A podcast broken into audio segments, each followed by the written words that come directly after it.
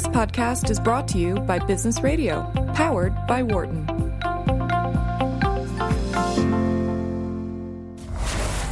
From the campus of the Wharton School in San Francisco, this is Bay Area Ventures on Business Radio, powered by the Wharton School. Here are Doug Collum and Irina Yen.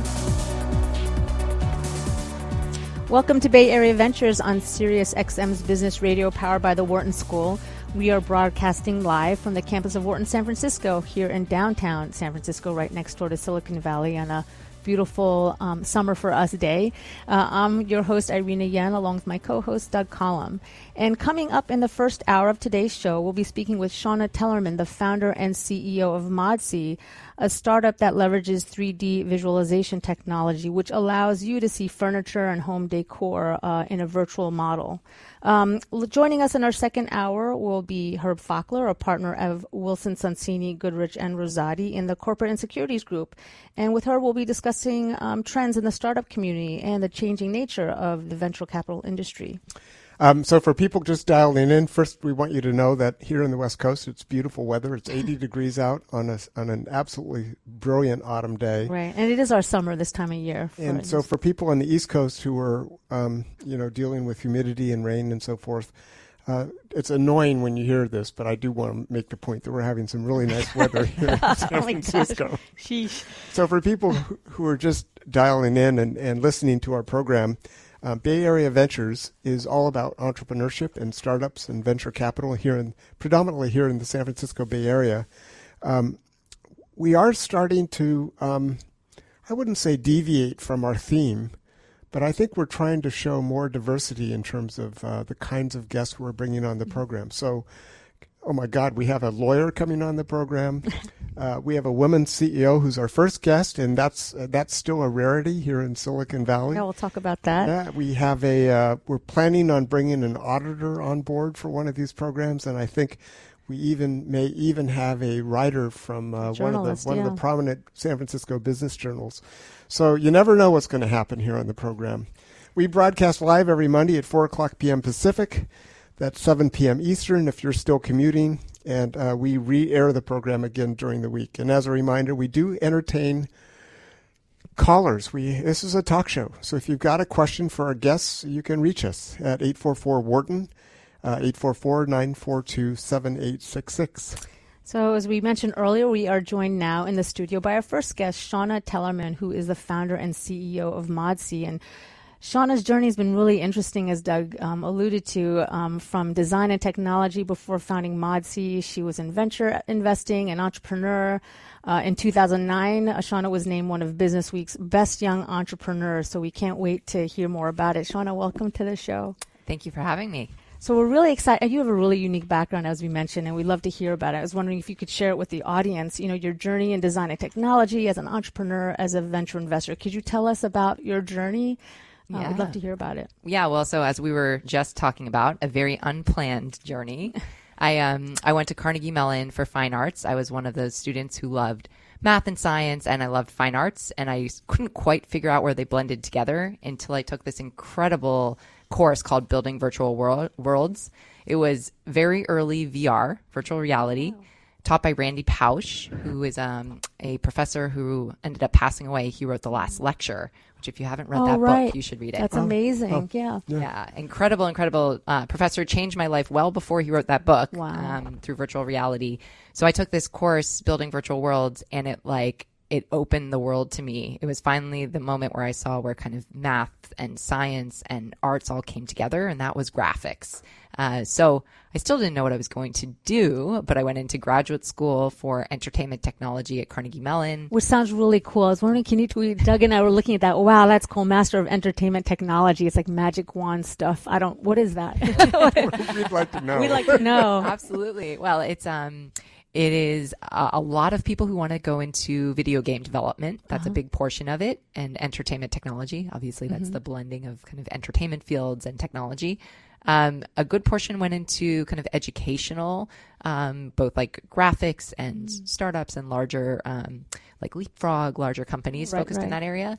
Um, and then a subset of us uh, sort of carved our own path and have started businesses and companies um, that have evolved over time. Uh, most recently, I would say they might be in the virtual reality space or they might be in augmented reality. Wow. Um, yeah, it's been, it's kind of what you make of it. Right. And then, so so you're Carnegie Mellon. You're like, oh my goodness, everything, my passion can converge here. There is such a thing, and I can, you know, pull all my passions together. And then what happened after that? You mentioned some of your classmates, like you, uh, um, started businesses and, and, what eventually led you to found Modsy? I'm sure there's a step between point A and that point B and a lot happened in the in the middle. Absolutely. Yeah. Too many things happened to probably go into too much detail, but um yeah, I, so I interned out here at Electronic Arts on The Sims, which is like one oh, part yeah. of the thread. Yeah. um, so you'll see where the application is to Modsy. Um, I ended up working on a project in graduate school that was taking video game technology and training emergency responders oh. um, post 9 11. So we were able to set up kind of um, it was hazmat specific, so ha- set up these kind of hazardous materials and terrorist training scenarios for uh, first responders where they um, could be in a network environment and log into these very realistic looking scenes wow. and respond in real time. Really cool technology. Um, there was enough going on around that that I felt like I don't want to just put this on a shelf and like move on in my career. I really want to see where this goes. And um, one of the professors at the Entertainment Technology Center sort of said, why don't you start a company? And uh, knowing very little and being naive enough, I said, sure, that doesn't sound too bad. Why not? yeah. So anyway, that was the first, that was my first startup. It was acquired by Autodesk after uh, lots of changes and many, many pivots later. Um, Autodesk acquired us in 2000. So can I just pause there, yeah. Shanna? So how how many employees did you have in that company by the time it was acquired? Tiny, 12. Okay, but it was still it was a it was a authentic startup that actually got traction and you found a buyer for it. Yeah, it was well, it got traction first in emergency response world, but then we very quickly realized this is where having business experience probably would have helped. Um, it's hard to sell to emergency responders, and the the sales volume wasn't there at yeah. a meaningful enough level. Um, so we had a big change in the company's approach. Uh, at the same moment that cloud was taking off. At that point, it was really just called hosted environments. Yeah. Mm-hmm. And so we went very early onto AWS. We started building workflows for 3D in the cloud. Um, and we opened up an environment to be able to develop not just training simulations, but also games and other 3D. Uh, at that point, virtual worlds was really kind of the thing. Yeah. Um, but that workflow between cloud and desktop for 3D was ultimately what was most valuable about that business. Uh, we didn't know it at the time. And so that uh, Autodesk had, like Adobe, had a software business, boxed software business, was moving to a cloud based business. And there were very few people out there focused on this particular niche. And so they found us. We talked to them for over a year and then ended up. Yeah, joining Autodesk, and it was amazing. And was this? Oh, were you on the West Coast already? Because Autodesk is based out here, or are you still on the East Coast? You know where Carnegie Mellon is, or you had been out here? A little bit of both. So yeah, I moved out here in um, actually pre pre second crash. I moved mm-hmm. out here like 2007, mm-hmm. 2008, raised our Series A. I realized that there was, uh, if you were doing a startup, a lot of the capital is out here. Right. I had a great team though in Pittsburgh, an incredible engineering team. Uh, talent's very different there, and access to talent is very different, uh, probably even more so now. Right. Um, so the hmm. company was still there. I moved out here. I went back and forth between San Francisco and Pittsburgh, which was uh, that's kind of easy. exhausting, right? that rhythm. exactly. Yeah. So, but yes, then uh, thankfully, not only was Autodesk out here, but they had been building um, just right here. They they had been building uh, their headquarters to be more and more in the city versus out in Marin. So it was. Um, it took a two mile commute for me and cut it to one mile when I joined Autodesk. That's excellent. you know, as we were saying, I mean, you've missed a rare opportunity here because you described this this career path as being inadvertent, and you know, you could have said this is totally by design you know, it was a very carefully plotted right. s- series of steps that culminated with the founding of Modsy. Yeah, I so wish. Like of course, it's a straight line. it would a straight line. So much less stressful, I think, when you're younger to think yeah. that there was a grand plan. so now you're out here.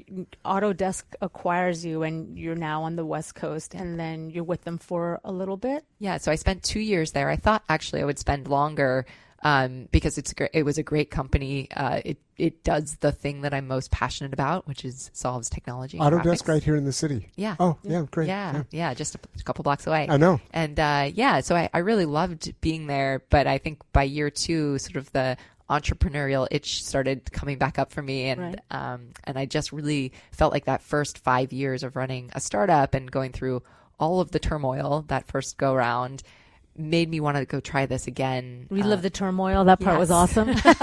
exactly glutton for pain Right. um yeah no i think i i just felt like maybe now that i know more if i tried it again it would things would be a little easier which i think is a false statement but uh, hard in new ways Yeah. um, so great. yeah, I actually didn't though start a company right away. I left planning to start a company and um, got tapped by Google Ventures. So I joined the investment side of the table for about two years. All part of this carefully Of plotted course, design. right. Exactly. exactly. Yeah. Literally, I was working on my own ideas. This came out of the blue, and I thought, yeah, actually, it'd be really amazing to join GV in particular, who's doing incredible things. Instructive. yeah. And also, yes, you learn so much by sitting on the other side of the table, a perspective you don't get as an entrepreneur. How I mean, long? did- go okay. ahead. How did that go about? Uh, come about? Because that's not for the entrepreneurs who are listening. Like, wow, that's really cool. Especially Google Ventures, given the type of investments they make. How did that happen?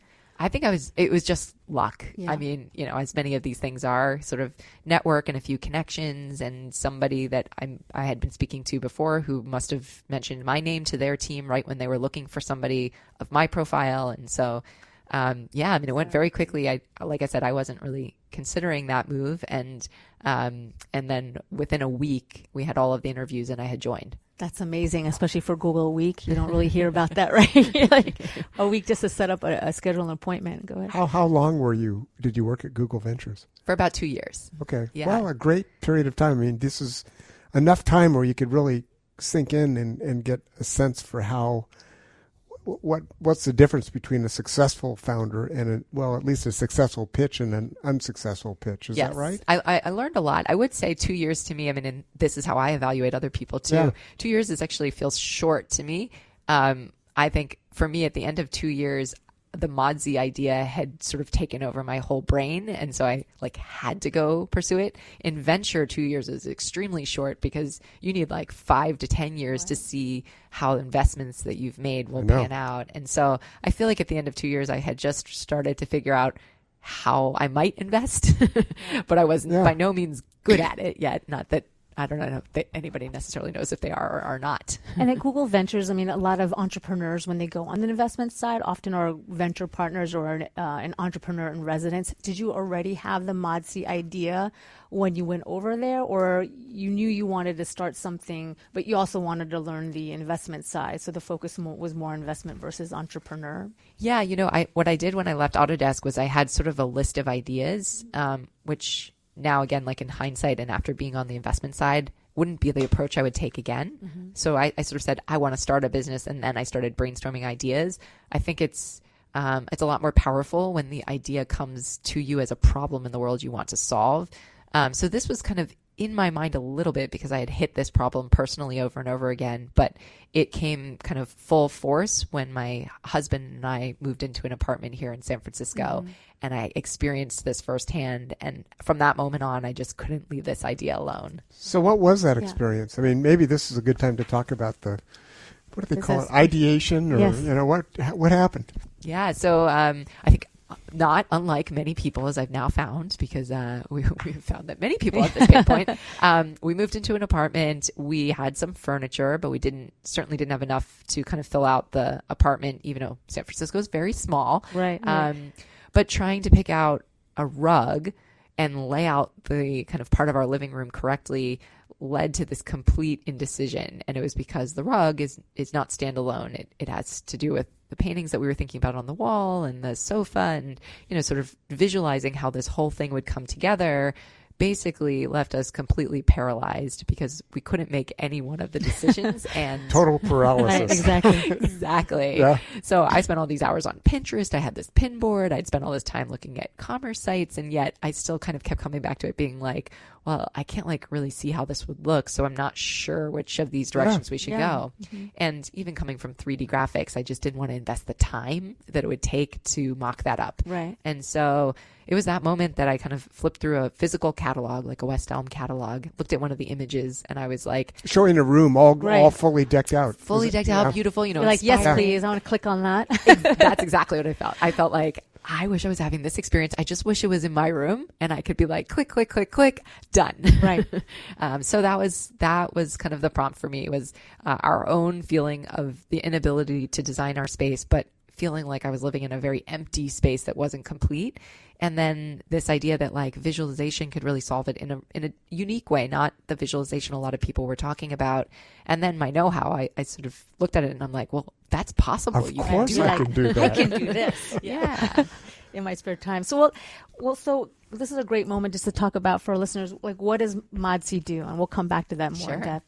Yeah. So um, for customers, they take a handful of pictures of a room, the room that they want to design, and they fill out kind of a profile, like answering questions about the use of the room. Um, they take a style quiz, uh, function of the room, etc. Like a questionnaire that you provide to them. Mhm. Yeah, it's all okay. part of the consumer experience. So Okay. the photos plus kind of your your purposes for that room and your aesthetics, and we combine those two things together. On the back end, we create a uh, 3D model to scale, accurate, super detailed, so it looks like a photograph quality of your room, and then we design it based on your profile. We we give you two different designs, and we render it out like a catalog. So multiple different images, um, camera angles in the room, a top down view, a 360 view. Every item in the entire design is a real product from multiple retailers that you can actually buy. And so it comes back to you in this digital format that feels like literally you just got a catalog of your own space fully designed. And then you can go through continued iterations. So you can uh, work with one of our designers or you can use our editor and make revisions from there. And for a lot of people, the cold start is the hard problem. Once we've given them a vision, they want to swap a couple of things out and then they're like, perfect. And then they make their decisions and buy and design the room just like that in the real life. So you created what the catalog experience that you explained before. You they can visualize it, change it up, and then click and buy all the items. Exactly. That's amazing. So, for people just joining us, you're listening to Bay Area Ventures. Our guest this hour is Shanna Tellerman, who's the CEO and founder of Modsy, which is a 3D uh, interior design visualization. What's what's the short caption that you use for your company? I almost got it. Yeah, it's a, a design service that lets you visualize products in your own home. So, the question I have for you. So, you were talking about you, you, the first step is to contact the customer, and get, you get a lot of inputs from the customer, Yep. and then you take that back and slice it and dice it, and you produce two two scenarios, two uh, um, visualizations, if you will. Do you usually usually get it right or close enough that the customer is thinking, "God, that's pretty good. I hadn't thought it would look that good or look that shitty." Or I mean, how, what's Yeah. been uh, what's been the response from the customer? Yeah, I mean, we, we aim to get it as close as Yeah. possible. We know that we'll never get it perfect Yeah. because each person has their own unique taste and um, and sort of like something that they're looking for, aesthetic that they're looking for. So Yeah. we aim to get it kind of directionally right, the layout correct, and the kinds of products, and then for you to kind of tweak it to make it your own. Uh, which I think is an important part of buying in and feeling like that really is your design versus a catalog where it's just going to be generic and the same for everybody. That's probably the biggest difference. Um, so we aim to get it as close as possible. We definitely miss sometimes, and you know that's uh, I think unavoidable in the world of subjective design. Kidding, Right. yeah. Maybe that's the fun of it too, right? yeah. So, how do you take it from there? So you've got a picture that looks really cool on the screen, and uh, so you can't just hit the button and say print. What what's the next step in the business model? Yeah, so that it's all it's all digital, so the customer can click on any of the products in the scene. They all have hotspots, so you can click on like a chair, a table, anything that you're seeing. You can see the product details if you choose to. Oh, because you're actually you're downloading this from vendors who provide this stuff. Yep, it's our our catalog is made up of uh, of multiple retailers um, Oh. that you've heard of. So West Elm, Crate and Barrel, CB2, uh, Restoration Hardware, um, and then some vendors that people have never heard of because we want to have as much variety as possible. Um, and so we we have a whole system. This is where our technology comes in. So technology for us is the platform that allows us to visualize, but also the curation platform that recommends products to you Oh. based on your aesthetics. So ideally, we match your style. You see the room, you see every product in the room, and you can click on anything and you can either swap it out if you want to change it or you can purchase it. Wow.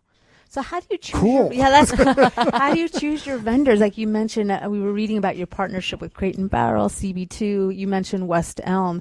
How do you choose your your vendors? Yeah, so in, in furniture, I think it's it maybe is actually a little bit easier than a lot of categories in that there's not that many brand names that people can generally list from a furniture retailer standpoint. So you know, if I'd asked you, you'd probably name maybe five to ten, and that would be kind of the length of which you you remember. So for most consumers, I think their kind of hit list is short. We wanted to work with all of the major brands that consumers are, are familiar with, um, but then also provide those that are emerging up and coming brands you may not have heard of. So Interior Define, Joybird, those are some examples of newer brands. Um, for us, it's a blend. So first and foremost, we look at the aesthetics. Like, does so we have um, what we call a style genome that sits behind the scenes. Wow. So we match you to a certain style and aesthetic. We need to make sure we have enough coverage of those styles and aesthetics because obviously West Elm is very different than Restoration Hardware Right, from a right. look standpoint. Um, the next one would be quality of product. We want to make sure that the products we're recommending are things that aren't going to break and Right. aren't going to be damaged. so yeah. we obviously can't control it, but we are recommending it. So we want to make sure it's it's okay. Um, price point matters to people, so we need to have a variety of price points. And then finally, obviously, our economics. So we take a commission on the sales. Uh, that's pretty standard from in the vendor, from, the the, vendor. furniture provider. Yeah, so tr- it's called trade in the interior design language, and so you take a percentage. We actually get a discounted rate, is the better way to say it, than what a consumer could actually um, get on their own, and that spread is is our profit margin. So we look at that in, in conjunction with everything else. Yeah, as you mentioned this, I'm just thinking um, that you know Modsy. I'm visualizing the idea of the business also that it's it's like a tool, obviously that you know consumers can use, but it's also functioning as a channel, like a distribution channel for your vendors as well. So when you choose your vendors, I guess I'm thinking. Well, my question is, I mean, that's a huge opportunity for them to reach your audience beyond what they can do in traditional brick and mortar or on their website by themselves. Have you gotten what kind of feedback have you gotten from your vendors with regard to increase in you know customers, revenue, that sort of thing? Oh yeah, you've got it. Uh, you, you nailed the sweet spot of it. I think what we have is super unusual. Um, we call it placement in the furniture category. There is no way to place products in your house such that you're like, oh, that's perfect. I'm keeping it, right? Without a lot of physical labor. So by being able to do this virtually, we increase one, the odds by our recommendation that you're going to end up probably picking that item because it looks really good in conjunction with all the other items we've put in there. Um, and that placement ability for the vendor is a huge opportunity for them to sell certain products. Um, so yeah, so I think it's a, it's incredible for the retailers. Also a design service itself just generally increases the number of things that you're going to consider purchasing. Um, so if you imagine you're kind of thinking about your living room, you're thinking about buying a rug. If you see the rug and you also see a side table and maybe a lamp, you're feeling like, oh, this is actually going to complete the space.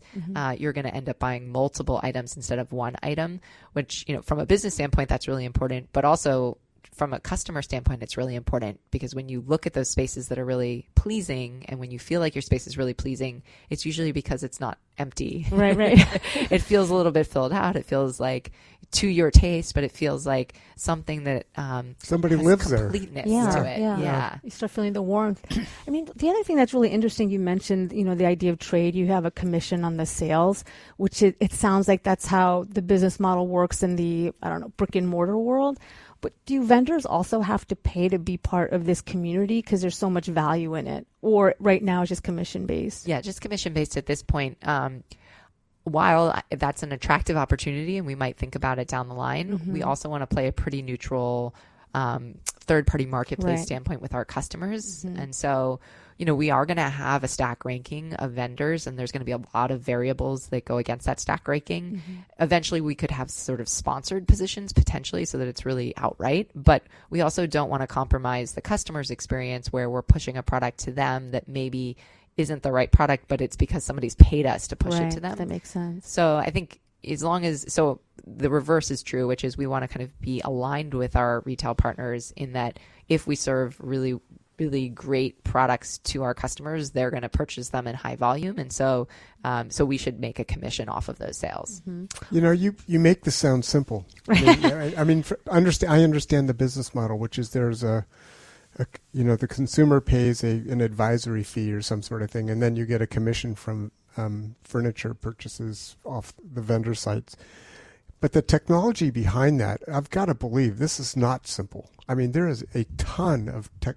I'm just reacting. It sounds like there's a ton of technology that makes this simple black box work. Is Yes. that accurate? Very true. The the behind the scenes for this business is extremely complex, and this is the reason right now we're really the only ones offering the visualization portion. There's online interior design services, but they don't have the 3D visualization combined with it, which to me is actually the most powerful part of what we offer.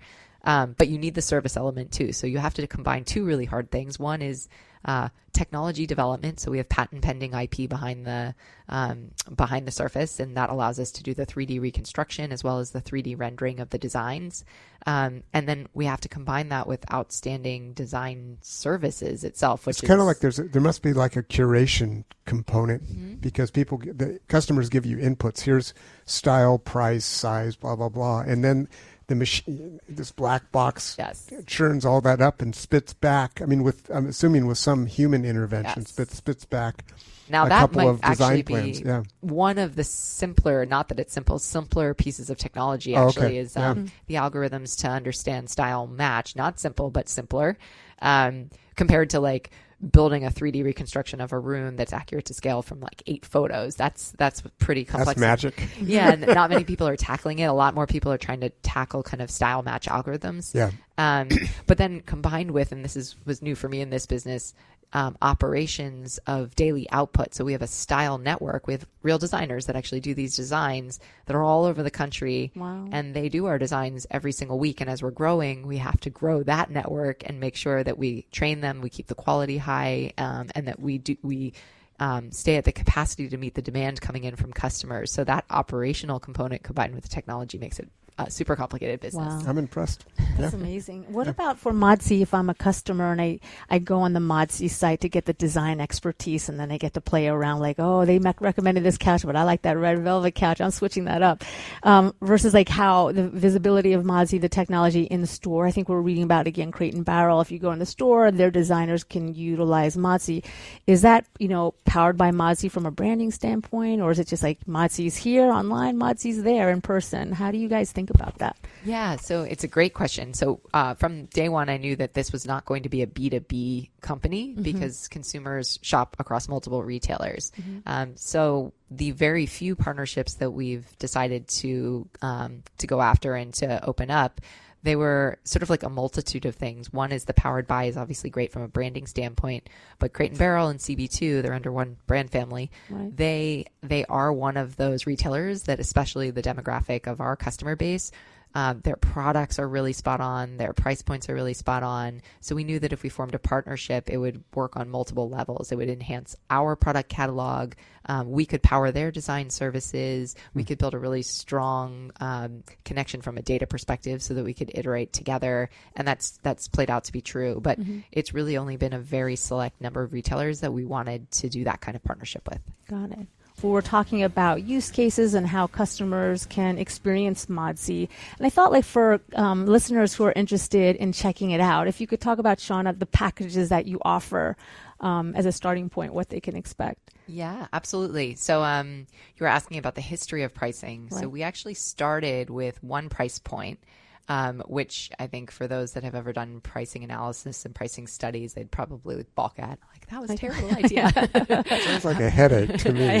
so yeah, the problem with one price is that you put a lot of this of consumers with different needs into the same bucket, and then you can disappoint them on both sides. Um, so for some customers, that felt like a very high price point. For other customers, it felt low and um, inexpensive, but they had high expectations of the service level. So we very quickly realized that we probably had at least two different customers, and so we segmented it. Um, at that point, we moved it to. I think it was 99 then 199 For for what? What are the packages you're talking about? yeah, so the service package became um, our basic package, which was the two different design visualizations from And- our design network. And that costs. That was 99. Okay. Um, was, I'll, I say Yeah, was, yeah, 'cause we're- it's changed a few times Right. then. Um, and then our 199, which um, allowed you to have a one-on-one relationship with one of the designers to do consultations after the fact and to do the revisions. So some people really valued that kind of that person that was going to be connected to them through the whole experience. Um, other people really they felt like they wanted the service to be a little bit more neutral, and they didn't. They wanted more of the power to experiment and iterate. Mm. You can obviously continue to do revisions with designers, but we will match you with whichever designer is available. So there were sort of two different price points at that point. We had customers self-selecting into these two different prices. Ninety nine was still a little bit expensive because for a lot of people, design services is not something they were considering. An interior, you know, compared to an interior designer, right. that's very cheap. But if you're not planning to hire an interior designer, paying anything before you buy furniture sounds expensive. Right. So it's, kind of, it's kind of a process of evangelizing the consumer base, right? Mm-hmm. Yeah, exactly. And you know, think of things like meal meal services like Blue Apron yeah. or like a design service like Stitch Fix, right? Like consumers didn't necessarily know they needed these things, but once made accessible and affordable, it became a really convenient thing to oh, use. Oh, yeah. So very similar uh, uh, mindset here, and we realized um, that we should experiment with the price point, and we had the opportunity because our technology was automating more behind the scenes. So the original price point when we started for us to do this for mm-hmm. customers was a thousand dollars per customer. Wow! And we brought it down over time, and then eventually got it to the point we could support sixty nine dollars, um, and today actually a fifty nine dollar entry price point and that's your basic package and wow. then uh, and then we brought the 199 down to 149 and then just last week, we actually introduced a middle between the two because we realized one more thing, which is the speed with which we turn around these designs is really important to the customer. And some customers uh, value a much faster turnaround. expedited service. exactly. So we added some uh, expedited features to the 149 and then the $79, which is a little bit more expedited than the basic package. How did you leverage technology to come to this conclusion or not? How did you learn all of this stuff? Yeah, it's a great question. I mean, we did do A B testing mm-hmm. on our pricing. It's complicated to do A B testing on pricing because customers may see one price and then come back and see another price if you haven't set everything up correctly correctly in your funnel. Um, but we did so we did a bit of that but we also tracked our metrics very very closely. So we would oftentimes uh, if we couldn't afford to do a a b test because of the speed of which we wanted to launch something we would launch it and then we'd look at our conversion metrics and our mm-hmm. conversion funnel and see if there was any major chain change. Plus we look at the quality of the customer on the other end. So we didn't want to make the price point so low that the customer coming in had no intention of purchasing. So for people who are listening and, and are aspiring entrepreneurs and thinking geez i've got this great product. How do i price it this is not an exercise in dead reckoning. This is not where you lick your finger and stick it in the air and say, "I like the number forty-nine. That's going to work, right? That's not going to happen." This is it's complicated. Yes. And, and there's a lot of analysis and slicing and dicing of consumer behaviors to get to an optimal price. Is that? Agreed. Um, I would say though that. Uh, I think you always do as the, especially the founder, if you know your audience really well and you know your product really well, you do have a little bit of that gut feeling of what's mm-hmm. the right place to start. So I will say when we priced at 99, that was because it cost us $99. My gut was telling me this should be closer to 49 or $59 as the, you know, previous consumer of I was the person who was struggling and was looking for a service like this, yeah, yeah. that would have felt like the right range for me. So there is some intuition that goes into yes, it. Yes, but then you have yeah. to validate it, obviously. I wonder if we can uh, let's shift gears. So um, as we talked about over the break, give, give us a snapshot of the company. Where is it located? How many employees? Is it venture backed? If so, how much venture backing? Uh, any sort of indications of traction from a commercial success standpoint? I mean, just give people a sense of Modsy. Yeah, absolutely. So we are based in San Francisco, um, just a few blocks from here, and we're about 80 full time employees. Um, the total sum of the company, because our style network is not uh, full time employees, is um, in the hundreds. We have like maybe 300 or so. Um, we've grown very, very quickly. So the company's three and a half years old. Oh, founded in 2015? Founded in 2015. Okay. Um, we've raised uh, 33 mil- a little over 33 million in funding through. Uh, we're at the Series B stage, so we've had uh, three different funding rounds to date. Um, yeah, and then in terms of consumer metrics, we haven't released full numbers, but we uh, 10x our base last year. We're on track to 10x our revenue again this year. I mean, I, as we were commenting, I always think, I mean, this is as glib or facile as it may seem. I always think that when you have an institutional venture capital firm write a check for money, that that is it's not a very good proxy, but it is a. I think it's a indicative form of validation of your business model. You must be doing something right for people to write checks for that amount of cash. I mean, don't you see it that way too? Yes, and and I also think that, that it's kind of like a self-propelling cycle, right? So I do think that I mean, we, we can talk about kind of female founders versus male founders at yeah. some point, but um, being backed by institutional investors does create more likelihood that you will also succeed as a business. And um, and then having a business that's backed by them means that you are onto something as a business. And they they sort of go hand in hand. It's hard to it's like for sure. i mean yeah. one begets the other. That's absolutely. And how are you thinking when you raise this capital? How have you deployed it or how do you or maybe you need to continue you're con- in the process of deploying it right yeah. now. Yeah I, I, would say i mean your biggest expense is always people. Right. Um, and so we uh, are very heavily um, well, actually, probably split between engineering and product, which is one big piece of our company. And obviously, building out the technology um, is both our biggest investment and our biggest cost. And then operations, which is managing what is now a very large pipeline of customers that come through every day and every week and making sure that we fulfill the design service for them. So we get that design that is unique and wonderful and accommodated for them, but we want to get it out to them as quickly as possible.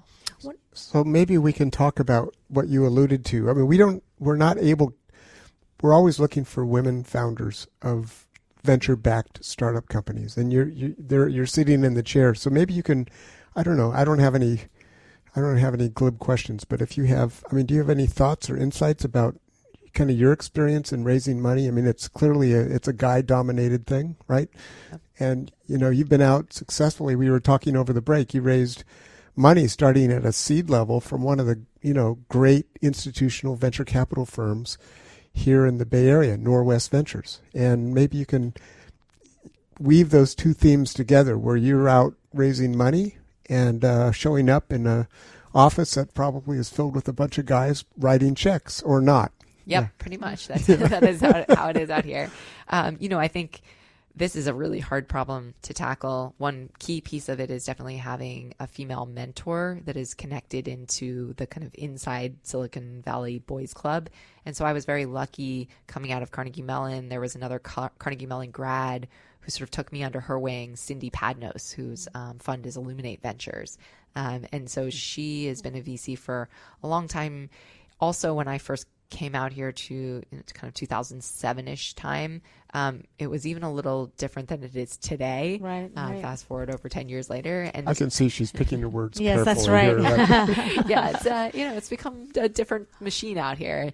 At that point i think um, she was connected to and would make introductions, and people were even more open because um, it is a very give back culture. And mm-hmm. so she introduced me to a lot of people that even if they didn't fund my first company, they became connections that I stayed in touch with. Yeah. we ran into each other for 10 years post. called a Rolodex. Exactly. Right. Yeah. yeah. So that, that helps a lot. Obviously, starting a company, going after it, um, succeeding in some ways, failing in other ways, having that whole life cycle under your belt, um, that helps when you want to go raise capital and coming from venture capital. So I think I had a couple right. of things stacked oh, up right. that helped. Right, yeah. Um, but it's really hard because I mean that none of that was intentional. I didn't pave that path, but um, you know it's not it's not an easy world to break into, and it's not easy to be taken seriously um, when it's a cold start.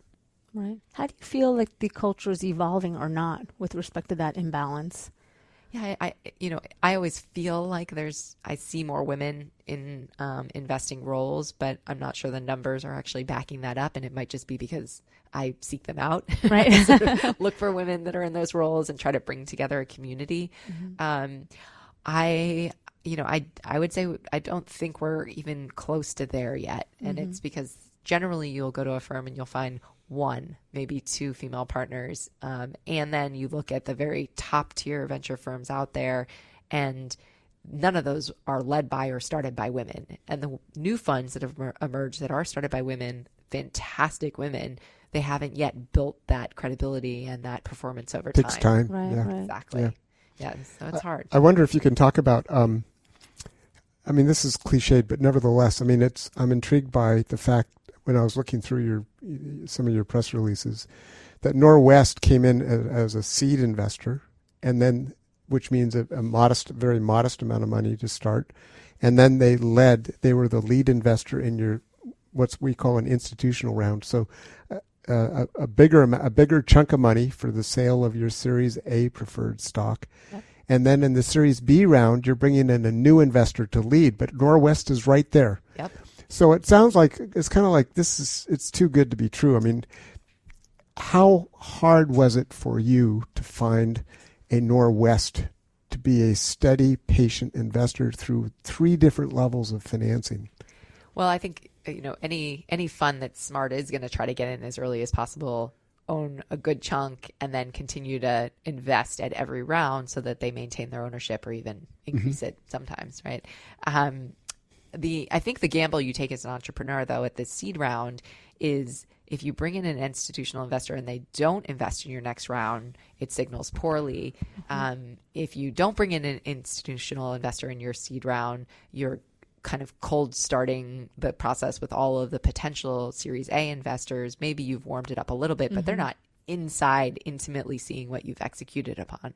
And so this was again, I mean, maybe my theme is that I don't overthink everything. Um, this was really, uh, I, I met Jeff Crowe because um, actually we were doing, uh, I was um, doing the deal on jet.com at Google Ventures before I left. And so that was happening about the same time as I was like, I got to go start Modsy. Um, I synced up with him because. So who's Jeff Crowe? Jeff Crowe's on our board. He is a managing director, managing partner over at Norwest. Um, incredible, incredible investor. But uh, we, we got introduced kind of purely by accident. Um, I told him at the end, hey, I'm going to connect you to another partner who's taking over the deal. I'm I'm headed out. And he said, What are you doing?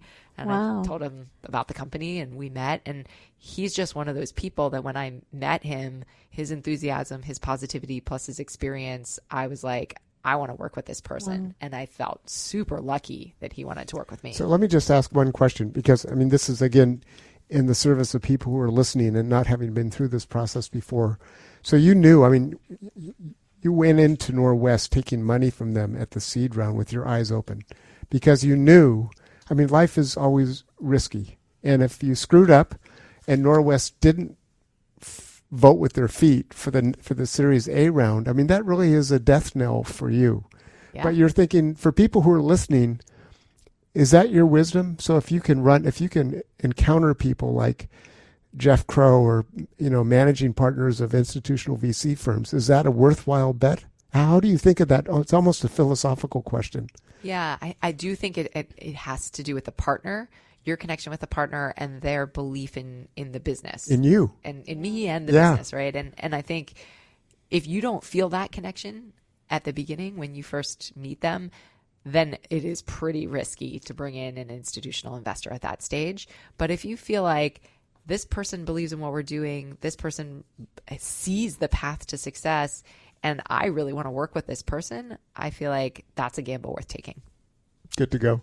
If you're just joining us, this is Bay Area Ventures. Our guest this hour is Shanna Tellerman, who's the CEO and founder of a, a, a furniture design technology based um, 3D company. How am I doing so far?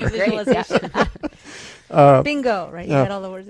Um, we're talking about fundraising, which is always you know, people think it's easy. People think that in the Bay Area, you know, money grows on trees. All the all the current press releases indicate that this is 2018 is going to generate the most fundraising and the most venture capital dollars invested in deals of any year so far in the history of Silicon Valley. So um, that's saying something. Wow, it's a lot of money, but nevertheless, it doesn't grow on trees. And the fact is, you're out there hand to hand combat trying to find those first dollars, which are pretty important. Yeah. yeah. And, and I'd say it's concentrated. So the fact that there's a lot of capital doesn't mean that it's going into the same a, a, a, wider range of companies. It may, in fact, be more concentrated into fewer companies. So, so, now I want to shift this conversation back to you, Shanna, which is okay. Now you've got it's good news and bad news. You've got this big 800 pound gorilla that's written you a big check, yep. and it's you know they're in your bank in the company's bank account, and now you've got people looking steely eyed at you, sitting on your board,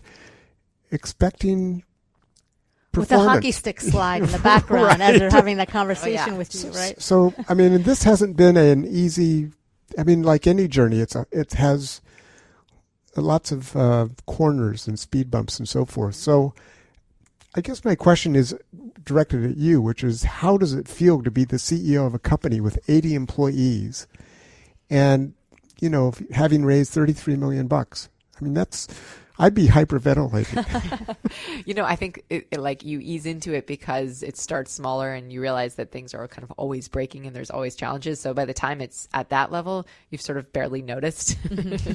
um, yeah, no, I think you know some things just at the point that certain things get easier and new things gets hard is is sort of the way that I think about the business. So whatever fire we were fighting last year at this time that I thought might destroy the whole business has been put out is in probably in good shape or has reemerged as a new problem. Right.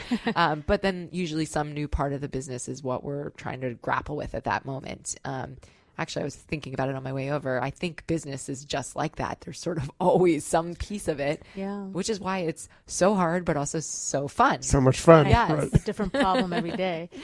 Um, so as CEO, so you know, as a CEO and founder, it could be lonely at the top, even though you have a great group of people you work with. Who do you turn to when you have those sleepless nights, when you have the new version of the old problem and need advice or something, you know, to bounce off ideas or thoughts with?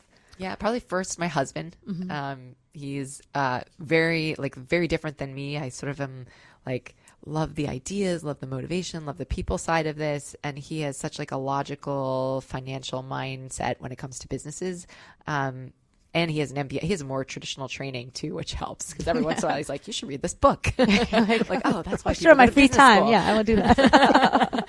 no, I did actually. One of them, I was Good like, "Oh, this you. is game changing." Um, but yeah, I think that he's he's sort of my first sounding board. Mm-hmm. Um, second would be our board. Um, I think that's why it's really important that you find great investors, you build a great board.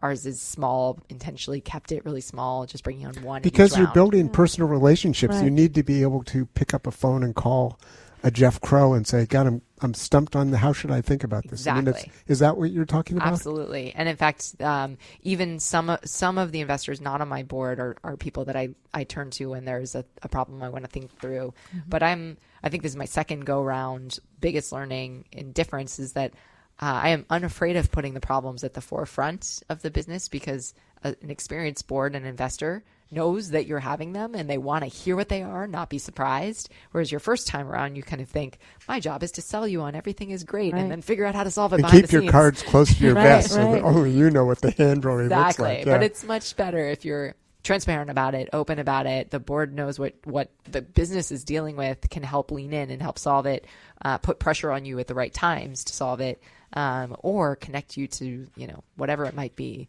an agency that can help recruit or can help with marketing or whatever whatever problems you're solving. That's great advice and wisdom for entrepreneurs who are listening from a raising capital perspective um, because it's hard to raise capital as you mentioned Sean I mean it's concentrated whether concentrated in a sector or concentrated amongst a few firms that sort of thing.